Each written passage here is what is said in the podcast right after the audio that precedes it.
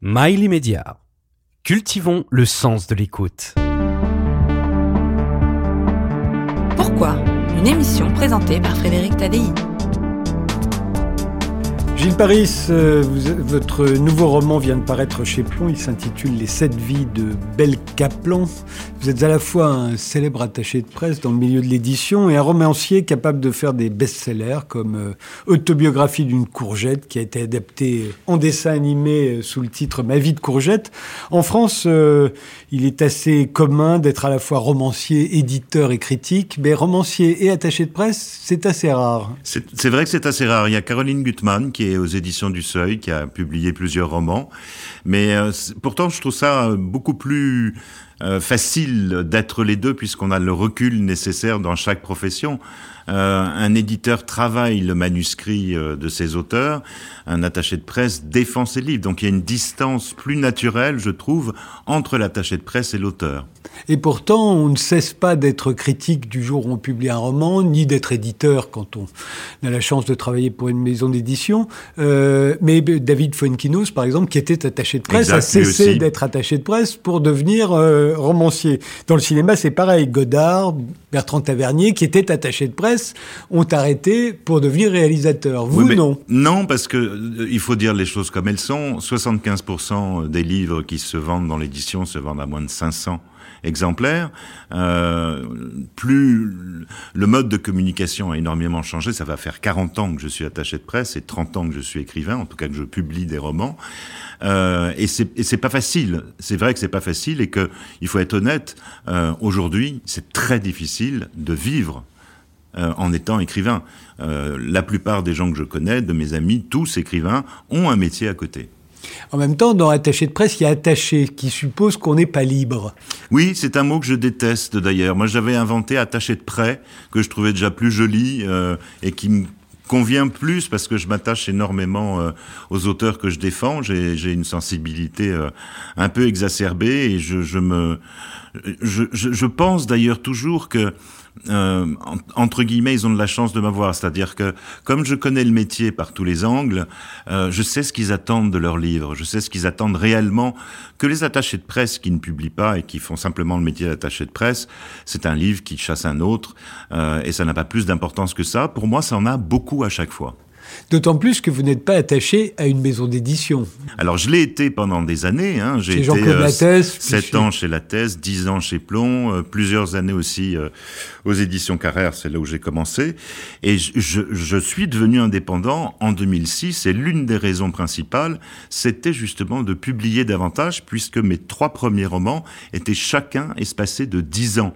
Alors, ça fidélise ni les lecteurs, ni les libraires, mais c'était très difficile pour moi de concilier euh, la direction d'un service de presse dans une maison d'édition avec toutes ces réunions et tout ce que ça importe euh, et le métier d'écrivain qui une fois que le livre est sorti, n'oublions pas, euh, on demande beaucoup plus aux écrivains qu'on demandait autrefois, même si les trois premiers mois de la sortie d'un livre sont absolument essentiels, tout se joue là, pratiquement.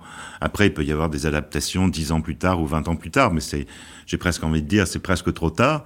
Euh, et, et ça prouve, si vous voulez, que euh, on demande énormément aux écrivains de, de voyager, les salons des livres, les librairies, les émissions. Il faut multiplier en fait ces apparitions euh, pour tenter, essayer que le livre existe réellement. Est-ce que dans vos attributions, où il y a naturellement, euh, euh, vous êtes payé pour euh, que on parle du livre euh, dans les médias, euh, donc à la télévision, à la radio et dans la presse écrite, mais est-ce qu'il y a dans vos attributions aussi euh, le fait de lui faire gagner des prix ou ou justement ou d'être le mieux présent possible dans les salons où on nos, sait nos- que ça nos- nos budgets, par exemple, à l'agence, qu'on a créé donc en 2006, on en a fait une société, et puis après on est redevenu indépendant avec une société de portage salarial à nos côtés qui gère toute la partie finance, qui est l'idéal pour les attachés de presse indépendants. Euh, on on s'occupe beaucoup du national, euh, mais on ne traite pas euh, ni les prix littéraires qui appartiennent réellement en interne à la maison. Vous savez, les prix, on parle des prix littéraires comme si c'était quelque chose de facile qui suffisait d'envoyer euh, euh, 40 ou 200 livres à la rentrée, par exemple, pour les prix littéraires. Si le patron de la maison euh, ne connaît pas suffisamment les jurys, qu'il les a pas invités à déjeuner régulièrement, qu'il les a pas publiés et que ça fonctionne bien. et tout ce genre de choses fait que les prix littéraires, envoyer les livres comme ça au hasard pour voir ce que ça va donner, bah ça donne rien. Oui, ça, tout le monde est, au courant maintenant. Voilà, je crois. Je crois. Et, les salons, c'est très très important, les salons. Alors les salons, c'est très important, mais eux aussi ont beaucoup changé. C'est-à-dire que euh, à une époque, euh, les, les, organisateurs, il y avait beaucoup, ils sont tous gérés par les villes, mais il y a, des organisations derrière qui, gèrent la, on va dire la partie des invités. Et avant, euh, il y avait un peu plus d'auteurs, et surtout on invitait davantage d'inconnus, des premiers romans, des seconds, euh, des auteurs. Chacun leur donnait une chance. Aujourd'hui quand même, on, privilégie euh, les locomotives dans, les, dans les grands salons. On invite un peu moins d'auteurs et surtout, surtout, on vend énormément moins dans les salons. C'est-à-dire qu'on a perdu plus de 50% des ventes par rapport à il y a 10 ans ou 20 ans. Euh, la personne qui entre dans un salon euh, euh a, un billet, par exemple, de 20 euros, qu'elle va garder pour un grand format euh, d'un auteur qu'elle connaît, une des locomotives invitées, à la limite, elle dépensera 40 euros pour un deuxième, une deuxième locomotive, et mais après, elle a plus d'argent. Ou alors, à la limite, si elle est un peu curieuse, euh, elle va acheter des poches. Mais il faut avoir des, il, va avoir, il faut, il faut avoir des livres en poche, ce qui n'est pas toujours le cas dans les salons. Et alors c'est très irrégulier, c'est-à-dire que on peut vendre un peu, euh, beaucoup. Là, j'étais dans un salon euh, il y a pas très longtemps, la Grande Motte, par exemple. Visiblement, le pouvoir d'achat n'a pas touché la Grande Motte, et les gens achetaient les livres par deux, par trois. C'était hallucinant. Ah oui, c'était c'était euh, vraiment formidable. Pourquoi est-ce qu'on devient attaché de presse euh, Ça peut avoir quelque chose euh, d'un peu condescendant. voyez mon attaché de presse. Oui, on a toujours le c'est toujours ce, ce, mot possessif, mon attaché de presse, comme on dirait mon dentiste ou mon médecin d'ailleurs.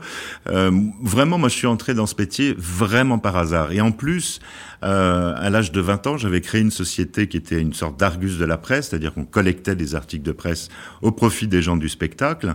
Et je connaissais énormément l'attaché de presse, surtout de cinéma. On faisait beaucoup de films, de choses comme ça. Et il m'arrivait de déjeuner avec elle et elle me racontait les caprices des stars. Et je me disais, putain, s'il y a bien un métier que je ferai jamais, c'est attaché de presse.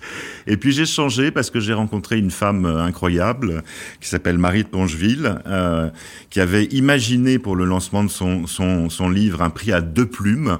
Euh, elle le faisait avec Arnaud Marty-Lavozel, qui était le grand défendeur de Heads euh, à l'époque, et les membres du jury. Alors, il n'y avait aucun concurrent en lice. Le prix était directement remis aux auteurs. C'était une sculpture de Claire Bretéché. Et il y avait dans le jury Valérie Caprisky, Carole Bouquet, Claude Brasseur, ainsi de suite. On a fait une soirée euh, dans un restaurant chez Natacha, très parisien. Et Ingrid Caven est venue chanter des chansons à 2 heures du matin sur un piano désaccordé. C'était inouï, c'était inouï. Et Claude Carrère, à l'époque, euh, euh, voulait m'engager. Et je dis non dans un premier temps parce que j'avais pas envie d'être salarié. Et puis j'ai dit oui parce que j'avais des choses à payer, à régler. Je me suis dit bon, voyons ce que donne le métier d'attaché de presse. Et c'est comme ça que j'ai été engagé. Vous avez fait Ah, je précise une chose très drôle, c'est que quand il m'a fait venir son bureau, il m'a posé deux questions. Il m'a demandé quel était mon signe astrologique, donc je lui ai dit bélier, et il m'a demandé ensuite quel est le journaliste que vous appelez à Télé 7 jours? J'en avais aucune idée. Heureusement, le téléphone a sonné, il a décroché, il est resté longtemps au téléphone, et quand il a raccroché, il a dit Rappelez-moi votre signe astrologique, bélier, et il m'a engagé. Vous avez fait d'autres métiers euh, pas reluisants, c'est notamment celui de cobaye pour les laboratoires pharmaceutiques quand vous étiez jeune. Pourquoi est-ce qu'on se retrouve euh, comme ça à tester des médicaments? Parce qu'à l'âge de 18 ans, je devais euh, je venais de passer mon bac et je devais payer euh, mon loyer. J'étais, j'avais un appartement et j'avais des copains qui étaient étudiants en médecine qui m'ont trouvé toutes sortes de jobs et celui-là était incroyablement bien payé. C'est normal. Alors par exemple, non, oui, mais on était bien entouré. Je me souviens, c'était un hôtel particulier euh, rue de la Tour dans le 16e et on était entouré d'une équipe de médecins. Alors c'était dément, par exemple, on avait testé un antidépresseur. Alors faut savoir qu'il y avait sur cinq personnes présentes, il y avait quatre placebos et le vrai médicament et personne ne savait évidemment qu'il y avait le placebo. Et alors on vous mettait un casque sur les oreilles et euh, on vous demandait de lire un livre de psychanalyse avec beaucoup de Y, de X, de Z, etc. Et au fur et à mesure de la lecture, on amplifiait le volume et la phrase que vous disiez était répétée à l'infini. De quoi devenir vraiment dingue à un moment donné. Et on, on vous donnait le médicament ensuite et on voyait l'effet que ça avait sur vous. Pas eu de séquelles avec non, tous ces médicaments? Non, je crois pas. J'étais surtout euh, surpris incroyablement. J'avais aussi essayé un anti-ulcère. Alors ça, c'était pas très agréable parce qu'on vous a avalé l'appareil le, par, la, par la bouche qui descendait quasiment euh, le long de l'œsophage et vous aviez une caméra qui étudiait euh, le placebo ou le médicament qu'on vous donnait. Mais pour vous donner un exemple, à l'époque, c'était en francs, c'était payé 5000 francs pour deux heures. Donc, en tant que quand je voulais payer mon loyer et des choses comme ça, c'était formidable. C'était un beau salaire à l'époque, hein, 5000 francs. C'était un salaire mensuel. C'était un beau salaire mensuel. Énorme. Euh, vous avez fait d'autres boulots intéressants euh J'ai été serveur dans un restaurant basque euh, dans les Halles. Plus classique. Euh, et ça, c'était plus classique, mais je me souviens de, du patron qui était espagnol, qui était assez sympathique et qui refusait de servir de la viande cuite quand les clients arrivaient au restaurant. C'était saignant ou rien. Vous avez beaucoup écrit sur l'enfance livrée à elle-même euh, depuis votre premier livre, Papa et Maman sont morts, y compris dans Les sept vies de Belcaplan. Euh, vous en avez souffert vous-même? J'ai Parce une que ça enfance... revient de façon lancinante hein, chez je, vous. je dis toujours que c'est l'enfance et l'adolescence qui font de vous euh, l'homme que vous êtes euh, aujourd'hui. Euh, moi, c'est- c'est arrivé tardivement, dans une adolescence tardive, mais j'ai plutôt eu une enfance heureuse. J'avais euh, des parents, hein, j'avais un père architecte euh, qui avait son cabinet euh, à l'intérieur de l'appartement. On habitait un très grand appartement rue Béranger, euh, à la République. Maman ne faisait rien, elle avait jamais travaillé de sa vie. Et j'ai une sœur aussi qui habitait avec nous. Et j'ai plutôt, enfant, des, des, bons souvenirs avec mes parents. Ça s'est gâté après, euh, après l'adolescence. Voilà. Et à partir de là, c'est le déclic qui fait que c'est quelque chose, c'est un thème qui revient de façon Oui, parce que récurrente. euh, je me suis quand même posé la question quand j'ai quand j'ai écrit Autobiographie d'une courgette, qui est issue d'une nouvelle que j'avais faite à 14 ans, à l'âge de 14 ans. Je me suis demandé si je pouvais être légitime avec mon enfance de bourgeois, de petit bourgeois, de raconter euh, des histoires d'orphelins. Et, du coup, c'est pour ça, je pense que j'ai redoublé d'attention et que j'ai passé autant de temps avec le foyer à Samoro, euh, les pressoirs du roi, et que j'ai appris à rencontrer les éducateurs, les enfants, les adultes. Euh, tous les adultes d'ailleurs qui sont dans le roman existent et sont tous à Samoro. Euh, pour les enfants, j'ai inventé. Mais je me suis senti du coup plus légitime du fait de savoir, de comprendre, parce que j'ai été journaliste pendant dix ans, j'ai travaillé pour beaucoup de supports, euh, et j'avais l'impression à la fois d'être journaliste, c'est-à-dire de mener une sorte d'enquête euh, avec les questions qu'il faut poser en obtenant des réponses. Et puis il y avait le romancier qui, lui, euh, observait davantage les silences des gens, leur tête, leur regard, euh, euh, quand ils n'avaient pas forcément envie de répondre à une de mes questions. Et je m'en suis beaucoup servi dans le livre aussi. De votre nouveau roman, euh, Les sept vies de Belle Caplan, c'est une actrice célèbre euh, dont personne ne sait rien, ni son vrai nom, ni d'où elle sort, euh, ni ce qu'elle faisait avant. Est-ce que c'est encore possible aujourd'hui d'être une page blanche Du temps d'Hollywood, certainement, c'était un peu la Légion étrangère à l'époque. On vous Oui, effaçait mais- votre passé et on vous donnait une nouvelle identité clé en main. Mais aujourd'hui, Vous le dites du temps d'Hollywood, mais c'était les studios euh, de, de communication qui fabriquaient euh, les stars. Totalement. On a, on a su bien plus tard que un tel était gay et une telle avait souffert. Enfin bref. ou que euh, Eric von. Stroheim n'était pas un aristocrate. Aujourd'hui, moi je trouve que je, pensais notamment par exemple à Catherine Deneuve euh, que j'ai vue récemment sur un plateau de télévision. Elle déteste les réseaux sociaux, elle les utilise absolument pas. Moi ça me fascine, je trouve ça bien. Voilà, et je trouve que les, les réseaux sociaux, ils ont peut-être du bon dans, le mode de communication. Les maisons d'édition maintenant ont engagé quand même une à deux personnes par maison pour gérer les réseaux sociaux de leurs auteurs. C'est devenu un nouveau job, hein, on pourrait dire, dans la maison d'édition. Mais moi, je trouve que ça déstarise complètement les vedettes. C'est-à-dire que, bien sûr qu'on a des stars encore. On a Isabelle Adjani, Catherine Deneuve. Et si on va de l'autre côté euh, de l'Atlantique, et si on va chercher les Américains, on en trouvera aussi beaucoup. mais le simple fait qu'elles aient, oui, mais le simple fait qu'elles aient, par exemple, si vous allez sur l'Instagram de, de Nicole Kidman, euh, le fait qu'elle se montre avec son mec, le fait qu'elle donne des photos d'elle, on ne sait pas si c'est elle, un agent, un attaché de presse qui le fait, peu importe. Eh ben, je trouve que ça la démystifie un peu. Ça lui enlève un, un certain mystère. Moi, c'est ça que je trouvais amusant de montrer une femme d'aujourd'hui, bien ancrée dans la réalité. Alors, elle a ses raisons, évidemment, pour se cacher, pour qu'on ne découvre pas ses vies passées, mais je pense que c'est possible. Regardez, par exemple, une femme comme Mylène Farmer, on ne sait rien d'elle, c'est pas une comédienne, mais quand même, elle a réussi quelque chose d'incroyable. Une fois par an, elle donne un entretien euh, à TF1 ou à France 2, où elle donne son accord euh, au journal du dimanche à la faire quatre pages, et après c'est fini, elle donne plus rien. Et on ne sait rien d'elle. Eh ben, moi, ça me fascine. Oui, mais là, vous parlez de cas aussi bien euh, Catherine Deneuve, Mylène Farmer, Isabelle Adjani, d'abord d'une femme d'un certain âge. Elles ont commencé dans le métier avant, avant Internet et avant les réseaux sociaux. donc elles ont pu louper le train. C'était pas grave, elles étaient déjà montées dedans. Oui, mais certaines ont accepté de, de monter dedans d'une manière ou d'une autre. Et je connais aussi beaucoup d'écrivains qui refusent absolument d'utiliser les réseaux sociaux aujourd'hui. Mais on peut utiliser la presse d'une autre manière. Il y a plus d'écrivains que d'acteurs. Je me souviens d'Isabelle Gianni faisant la couverture de Paris Match pour annoncer qu'elle était cocu, par exemple. Vous voyez Donc euh, on peut aussi se servir. Les comédiens s'en servent aussi, bien sûr. Tout à fait. Qu'on qu'on puisse disparaître et réapparaître comme, euh, comme votre héroïne. Euh, euh, on peut avoir un visage très célèbre et que personne ne sache d'où vous êtes vraiment, d'où vous sortez. Alors ça, ça me paraît incroyable aujourd'hui. Moi, moi, ça me paraît probable pour une raison très simple, c'est qu'elle est née à Montréal et que pour un journaliste français aussi doué soit-il, s'il y avait la moindre trace d'elle en France, euh, un cousin éloigné, je ne sais pas, une il l'aurait trouvé. Oui, mais, elle, joue, elle joue, dans des films américains avec Nicole Kidman d'ailleurs. Oui, à, à, partir du moment, c'est pas son premier film, c'est son quatrième film.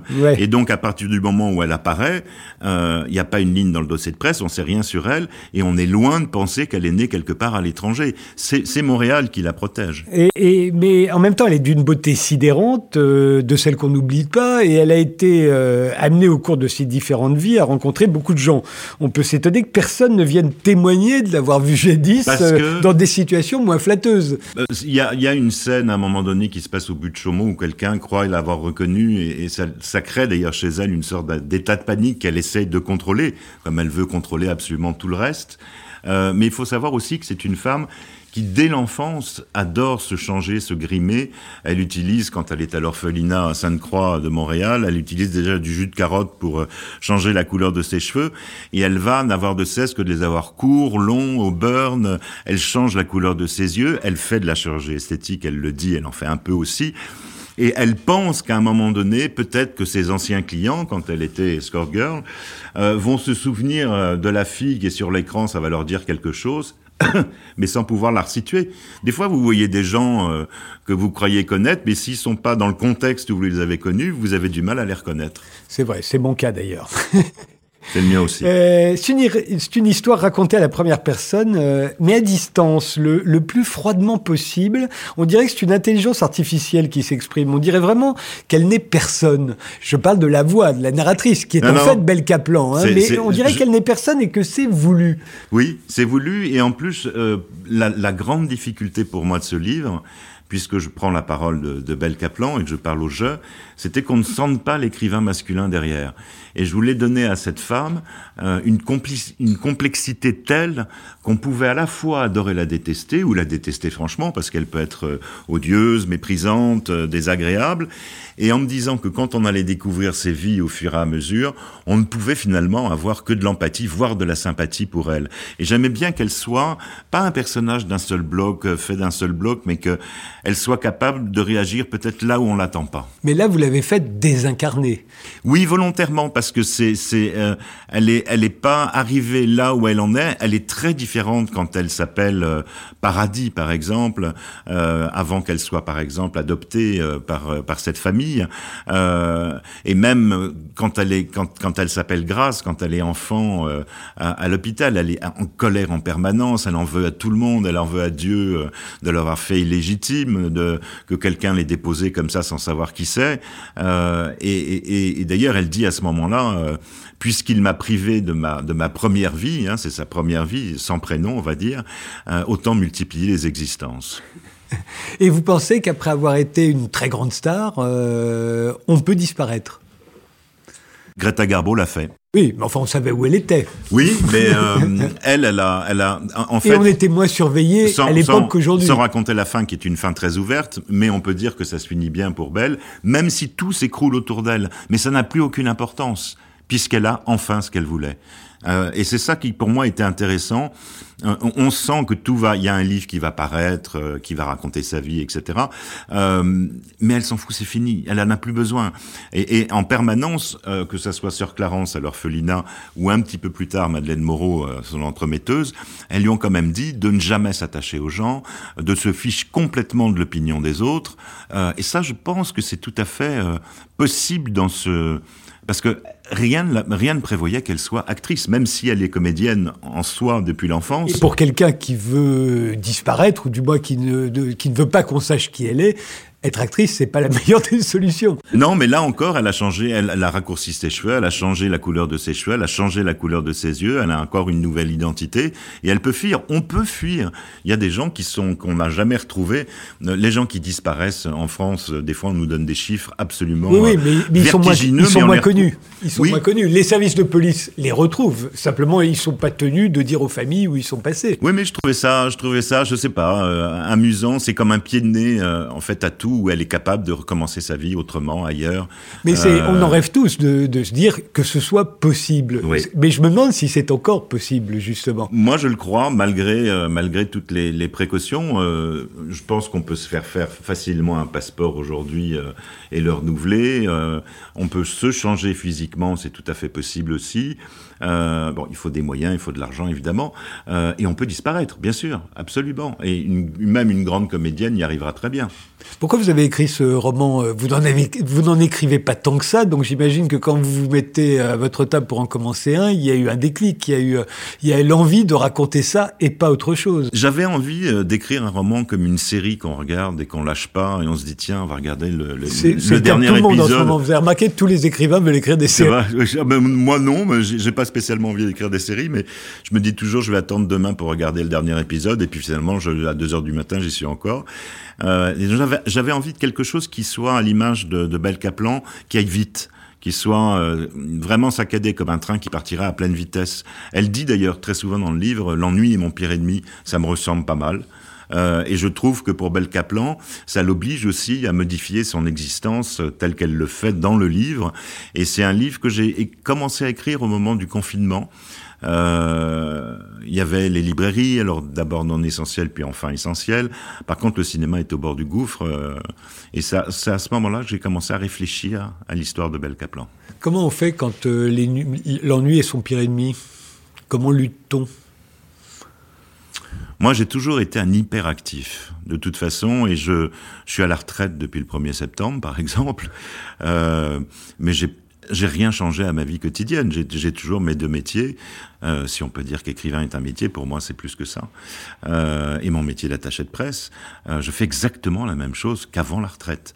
Donc euh, je me vois pas euh, m'arrêter. Euh, j'aime pas la campagne, j'aime pas les feux dans le cheminée. je suis allergique aux bûches. Enfin bref, j'adore Paris. Mais on peut s'ennuyer en étant très entouré à Paris. Euh... Oui, bien sûr, on peut s'ennuyer, mais il y a des ennuis agréables. Euh, il y en a d'autres qui sont pesants. C'est comme la solitude. Si, si, vous choisissez votre solitude, euh, vous pouvez être très heureux seul. Euh, si, si, euh, et, et, pareil pour l'ennui. Euh, l'ennui, ça peut, vous pouvez regarder, je sais pas, un film, euh, aller vous balader le long d'un d'un chemin auprès de la montagne ou je ne sais où, et avoir l'ennui qui, qui, qui, vous suit aussi, qui, qui vous parcourt. Mais si vous le choisissez, tout va bien. Qu'est-ce qu'on espère quand on sort un roman euh, en pleine rentrée littéraire d'ailleurs? C'est pas toujours le cas en ce qui vous concerne, mais là c'était la rentrée littéraire. Et, euh, et en tant qu'attaché de presse, ce que vous n'êtes pas pour votre propre livre, mais que vous êtes sans doute un petit peu quand même, ouais. euh, qu'est-ce qu'on peut espérer? Pas grand-chose. En fait, la vérité, c'est que avant que le livre paraisse, on peut tout espérer tout, c'est-à-dire les mois qui précèdent la sortie. C'est-à-dire qu'on peut imaginer qu'on va être invité par un tel, qu'on va avoir un papier dans tel canard, euh, que pour la première fois, ce journal euh, qui vous boude depuis 12 livres euh, va vous faire un truc génial. Et puis après, la réalité reprend le pas. Euh, on sait qu'on a trois mois euh, devant nous pour que le livre fonctionne. après, je ne vais pas me, me, plaindre parce que l'avantage de travailler dans l'édition depuis 40 ans fait que j'ai pas mal d'amis euh, journalistes, mais j'ai peut-être la naïveté de croire que s'ils parlent parfois de mes livres, c'est aussi parce qu'ils les ont aimés. Euh, peut-être que peut-être que non. En tout cas, je suis plutôt gâté, on va dire, dans ce sens-là. Après, il y a des émissions auxquelles j'aurais jamais accès, euh, et je m'en suis fait une raison depuis longtemps parce que le, fait d'être à la fois attaché de presse et écrivain dérange beaucoup dans le milieu.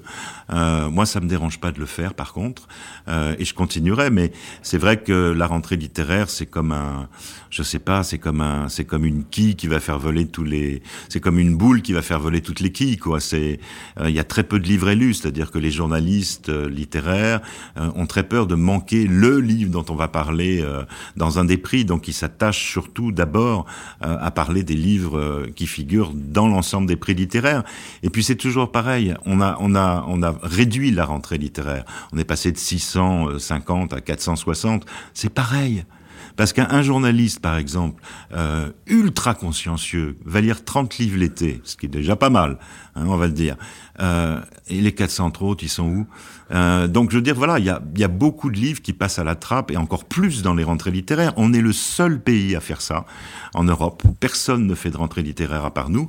Ça fait partie euh, du sérail, ça fait partie du milieu, euh, mais on en a deux en plus. On en a pas qu'une, on en a une au mois d'août, et puis on en a une en janvier, sans les prix littéraires. Donc, euh, mais c'est trop. Enfin voilà, il y a, y a toujours, je trouve, encore trop de livres, et puis ça devient très difficile pour beaucoup d'écrivains parce que les, les, éditeurs maintenant ont quand même euh, la main lourde sur le sur le GFK, qui est une, euh, on va dire, le GFK, c'est un, euh, on pourrait dire, c'est ce qui donne euh, le, le, le, le là à la vente des livres. Ça s'appuie sur une à peu près 400 librairies qui ne sont pas toujours des librairies indépendantes, plutôt les grands, les grandes librairies grand niveau, euh, qui ne comprennent pas la, la, francophonie, ni la Belgique, ni la Suisse, ni les ventes que vous pouvez y faire, et qui donnent une idée des ventes caisses. Euh, et, et aujourd'hui, n'importe quel éditeur arrive à son bureau, prend son café et regarde les GFK, mais pas seulement de ses auteurs, mais des autres. Donc c'est pour ça aujourd'hui on peut plus raconter de crack, on peut pas dire j'ai vendu 15 000 exemplaires de mon dernier alors qu'on en a vendu 1500. Donc euh, c'est devenu quelque chose de terrible parce que j'ai beaucoup d'amis aujourd'hui écrivains euh, qui n'arrivent plus à trouver d'éditeurs et qu'on publie dans des grandes maisons comme Fayard ou Héloïse d'Ormesson ou d'autres et qui ne trouvent plus d'éditeurs aujourd'hui parce que on leur dit ah ton bouquin est formidable, je l'ai lu, mais j'ai regardé tes chiffres GFK, euh, je, je peux pas le défendre en réunion, tu comprends, on va se moquer de moi.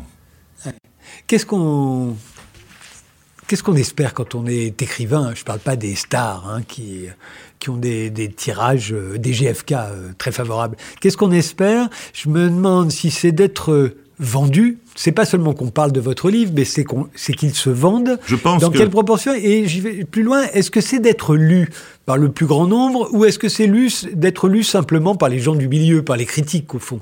Non, non, pas, je dirais pas ça, mais c'est un peu, c'est un peu une forme de reconnaissance. Quand vous publiez un livre, vous vous exposez aux critiques, bonnes ou mauvaises d'ailleurs.